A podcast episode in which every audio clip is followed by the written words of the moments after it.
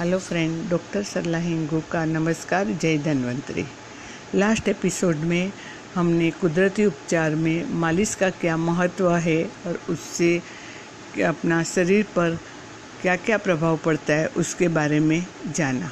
आज हम मालिश के नियम के बारे में जानेंगे।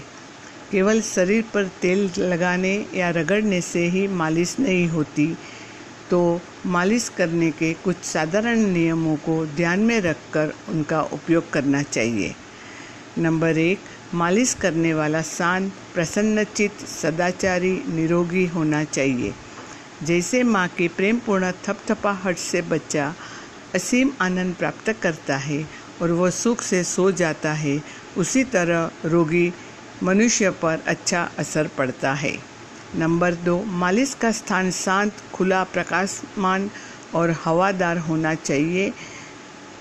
मालिश कराने वाला धूप स्नान कर सकता हो तो हल्के धूप में मालिश करे।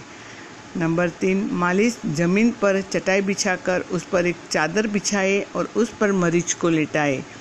मालिश का टेबल हो तो अच्छा है। यह टेबल छः फुट लंबा, दो फुट छः इंच चौड़ी और दो फुट ऊँची हो।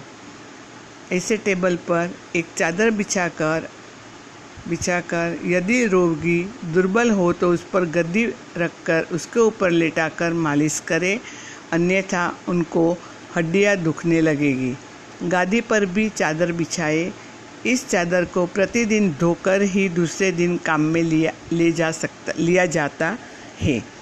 नंबर चार, मालिश कराने वाला, शवासन की तरह शरीर को ढीला करके लेटे पीठ की मालिश के समय छाती के बल लेटे तथा गर्दन और सिर की मालिश बैठाकर करें। नंबर पाँच, मालिश कराने वाले का शरीर विशेषकर हाथ, पाँव ढीले होना चाहिए, अर्थात मालिश के वक्त हाथ और पाँव कड़क न बनावे। नंबर छः मालिश पाँव से शुरू करें और क्रमशः सिर की तरफ़ बढ़े।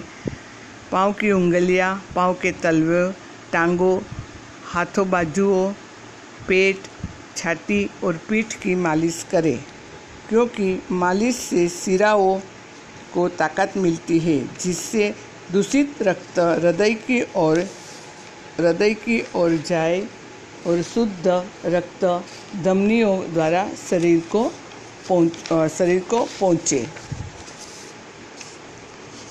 सूचना, अल्सर से पीड़ित व्यक्ति को पेट की मालिश कभी न करें।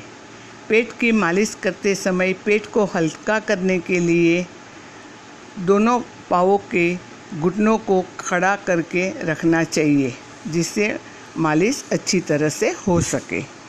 नंबर सात, तेल लगाकर मालिश करते समय यह ध्यान रखें कि मांसपेशियों पर ही ज़्यादा दबाव हो, हड्डियों पर कम दबाव पड़े। नंबर आठ, ठंडी मालिश सिर से शुरू करें और पाँव के तलवे तलवे की मालिश के साथ समाप्त करें, क्योंकि उससे धमनी की गति बढ़ाने में मदद मिलती है, जिससे शरीर को शुद्ध खून पहुँचाने की क्रिया तेज हो जाती है।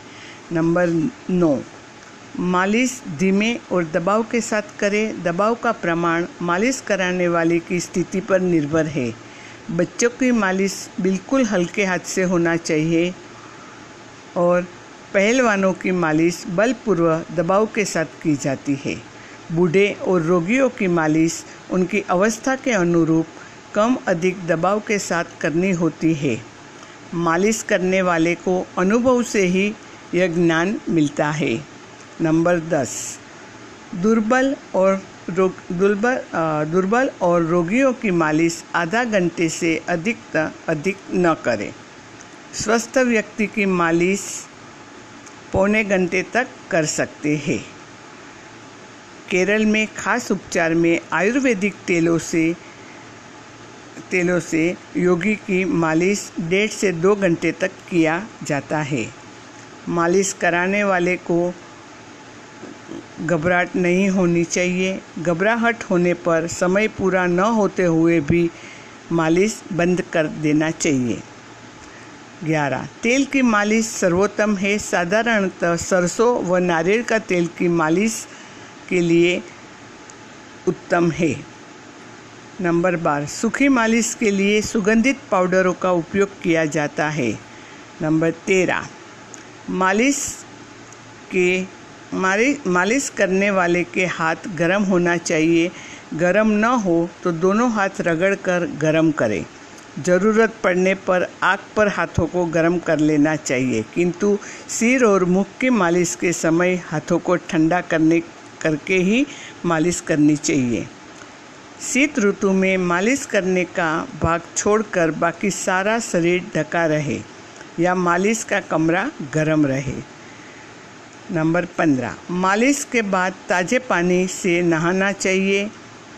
गर्म पानी से नहाने की आदत हो तो गर्म पानी से नहाने के बाद ठंडा ठंडा गीले कपड़े से शरीर को पोंछकर और बाद में सूखे कपड़े से शरीर को पोंछ ले। सोलह। स्नान के बाद 10-15 मिनट कपड़ा ओढ़कर लेटे रहे। गर्मी के दिनों में ओढ़ने की ज़रूरत नहीं। किंतु आराम अवश्य ही करें। उस पर, उसके बाद फलाहार या चिकित्सक के सलाह से नाश्ता करें। उपवास काल में तेल की मालिश लाभदायक है। उससे शक्ति बनी रहती है और उपवास का पूरा लाभ मिल जाता है। मालिश के समय लंबा और गहरा श्वास लेना चाहिए, जिससे शरीर में चेतना संचालित हो। मालिश के लिए सुबह स्नान के पहले या रात को भोजन के एक घंटा पहले का समय उपयुक्त है। मालिश के समय पेट खाली रहे। रात को पाउडर की सूखी मालिश करना अच्छा है। तेल की मालिश रात में करें तो स्पंज करके सोना चाहिए। अनिंद्रा नादी नाड़ी दुर्बलता में रात की मालिश लाभकारी है। अर्थात मालिश के बाद निश्चित होकर तुरंत ही सोया जाए। पेट खाली हो तभी पेट की मालिश करें। बुखार के समय और सूजन की जगह मालिश करना नहीं है। एक व्यक्ति की मालिश करने के बाद हाथों को मिट्टी या साबुन से धोने के बाद ही दूसरी मालिश करें। मालिश का कार्य पूरा होने के बाद मालिश करने वाला करने वालों, वाले ने भी नहाना चाहिए। और मालिश के समय अलग कपड़ा पहनना चाहिए। और स्त्रियों की मालिश के लिए कुछ नियम है।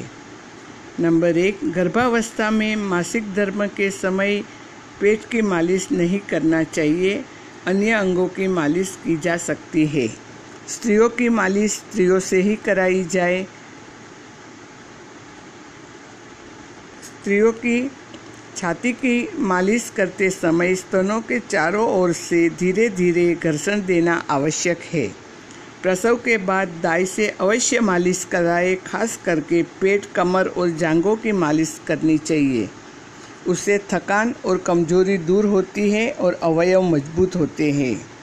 स्त्रियाँ स्नान के पूर्व स्वयं ही मालिश करके अपने स्वास्थ्य को सदा उत्तम बनाए रख सकती है। बच्चों की मालिश के नियम।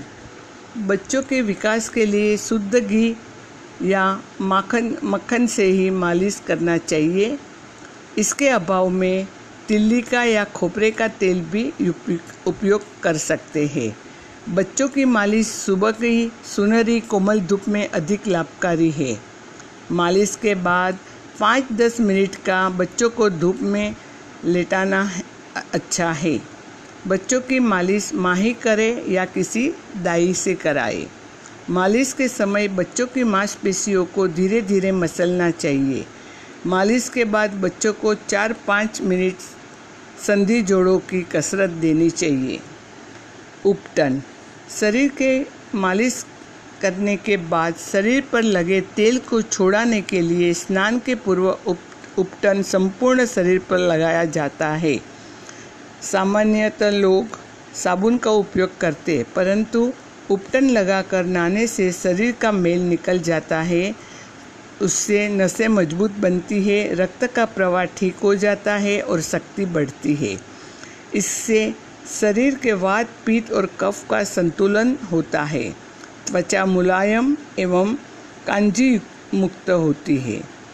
इस किस्म के लाभ साबुन के उपयोग से नहीं मिलते हैं। उपतन की विविधता मैं अभी आपको बताती हूँ कि पचास नंबर एक, पचास ग्राम बेसन में पाँच ग्राम सरसों का तेल, एक चमची हल्दी पाउडर तथा आवश्यक पानी मिलाकर उपटन तैयार करें। उसे बदन को लगाकर सूखने पर मालिश कर मालिश कर कर वो उपटन निकाल दे तथा स्नान करे।